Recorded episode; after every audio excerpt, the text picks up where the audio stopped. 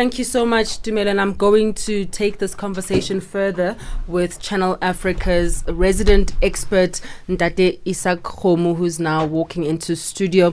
Ntate Khomo, we're just talking here with Dumela that it has been a very dull week in South Africa. Violence, lawlessness, people really seem frustrated on the ground. What is the root cause of this violence and how much of a dent to South Africa's reputation has been made? Well, you've talked about many things there. Mm. You've talked about the reputation. Um, you've also talked about the violence. And then you've also asked about the root cause. You know, those are three different things. But I'll try to come to talk about the, um, I suppose you're talking about the xenoph- xenophobic violence. Yes. Yeah.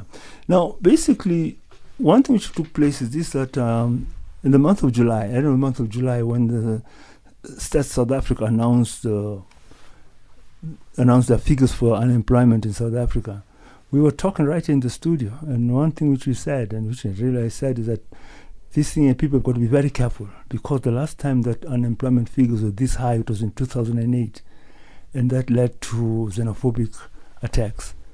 And I said that there's a danger that uh, with this level of unemployment, that xenophobic attacks are going to come up again. Mm. Yeah. Now let's go back to the 2008 xenophobic attacks, which were basically more purely xenophobic than these other ones. These ones here, they've also got a very big criminal element involved.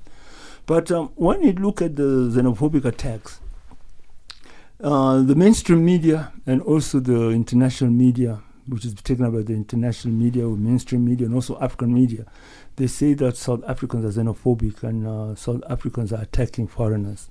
Yeah, that is the narrative that's coming out, and the discourse actually go uh, develops from that.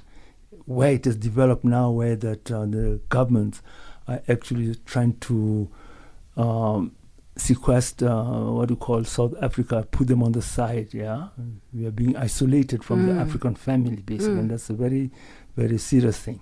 Mm. Economic, they're going to economic isolation. Mm. But now, the thing is this that in the 2008, I wrote a paper which I actually sent to professors in uh, University of Dar es Salaam. I was involved with them in a in a roundtable talk. Yeah, the Professor Haroub and Professor Baregu. Now, I told them that basically, if you look at the xenophobic attacks, you cannot say that South Africans are xenophobic. It's true there's xenophobic attacks, but I said you've got to come and actually analyze socially, Mm. ec- socio-economically, the perpetrators. You'd find that the xenophobic attacks were being perpetrated by uh, the low stratum of South African society.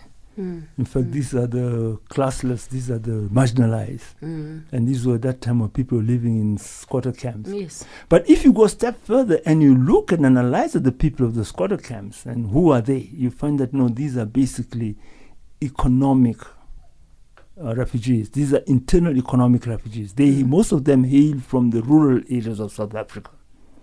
Now you ask why have they become economic refugees running to the urban centers?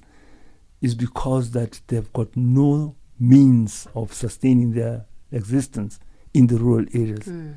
Now that's where our problem starts in South Africa. Forty percent of South Africa are rural based, but the black um, agrarian and economic agri- uh, existence, agrarian existence of blacks, it was killed by the apartheid regime. Mm. It was killed to turn those areas into reservoirs for labor for the mining com- for the mining industry. Now the mining industry has shrunk, but then they've not done anything to come and revive that agrarian uh, existence. So now that's where the problem lies. So when these people come to town and they are here and their unemployment goes up, the first thing that they do, they say that uh, they've got their contenders who are again economic refugees from the African continent, and they're actually fighting for the meager thing like employment Mm. that these things actually take place. But the South African government has actually failed into recognizing that fact. But now, uh, After 20, how many years Yes. of independence? Yeah, they fail. And they, they don't even trust it. Because if you look at the NDP, uh, the National Development Plan, when you look at it, they talk about the changing dem- the demographies of South Africa. The South Africans are becoming more urbanized. mm. But then why are they becoming more urbanized? The South African industry, I mean, the South African manufacturing sector or industrial sector cannot, will never be able to absorb the people who are running away from the rural areas. Mm. They will never. And trying to actually maintain a welfare state, a social grants, the South African economy cannot sustain that. We don't have an economy. So basically, we are in trouble. Mm. But that is because of the government with its skewed Mhm. um, uh, uh, policies. Mm. Yeah, that's, That's- what it is. Mm. That's what I wanted to move to in our last two and a half minutes here, Ntate Khomo, is you spoke about economic isolation, that that's where we are heading towards. That's a very dangerous uh, line. Well, it's a waking up call for the government of South Africa. But then um, it's a waking up call for the government of South Africa. And the government of South Africa should actually come and properly analyze this thing. You know, the thing is being analyzed by journalists and by politicians. Yeah. Mm. But the thing actually should be actually taken up by sociologists yeah, and economists. Those are the people. This is a socio-economic problem, Mm. and also a political, uh, political, economic problem, where the policies of the country have got to change. But that's where the debates and the analysis have got to take place in the research centers, in academia. But Mm. those people are very quiet. But now in South Africa gets isolated, you know, well, in the African continent, South Africa has got to know what is happening and come with the African leaders, sit together and talk. Mm. Now, just to come and add on something, yesterday at the UCT, there was a very big uh, seminar where um, Graça Machel gave a, gave, a, gave a talk. Now, Graça Machel said that, talking about the xenophobia uh, attacks, he said it's shameful. He said, but one thing which is uh, shameful still is that you cannot have 4 million South Africans who cannot support themselves. Mm. Yeah? Mm.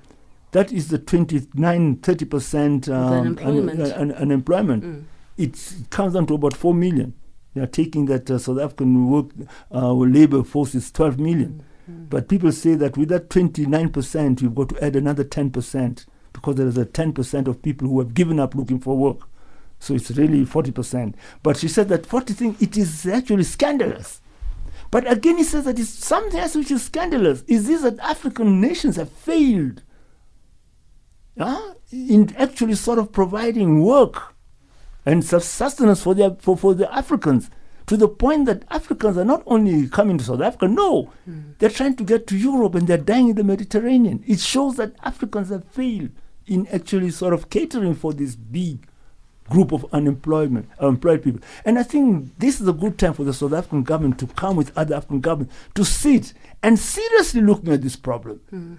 of creating work for the youth and also for the people, African people.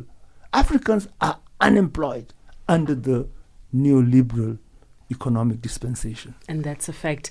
Thank you so much to you, Ntate Khomo, for joining me in studio and giving us an update on your views on what's happening in the country. Bring us now to 15 minutes before 12.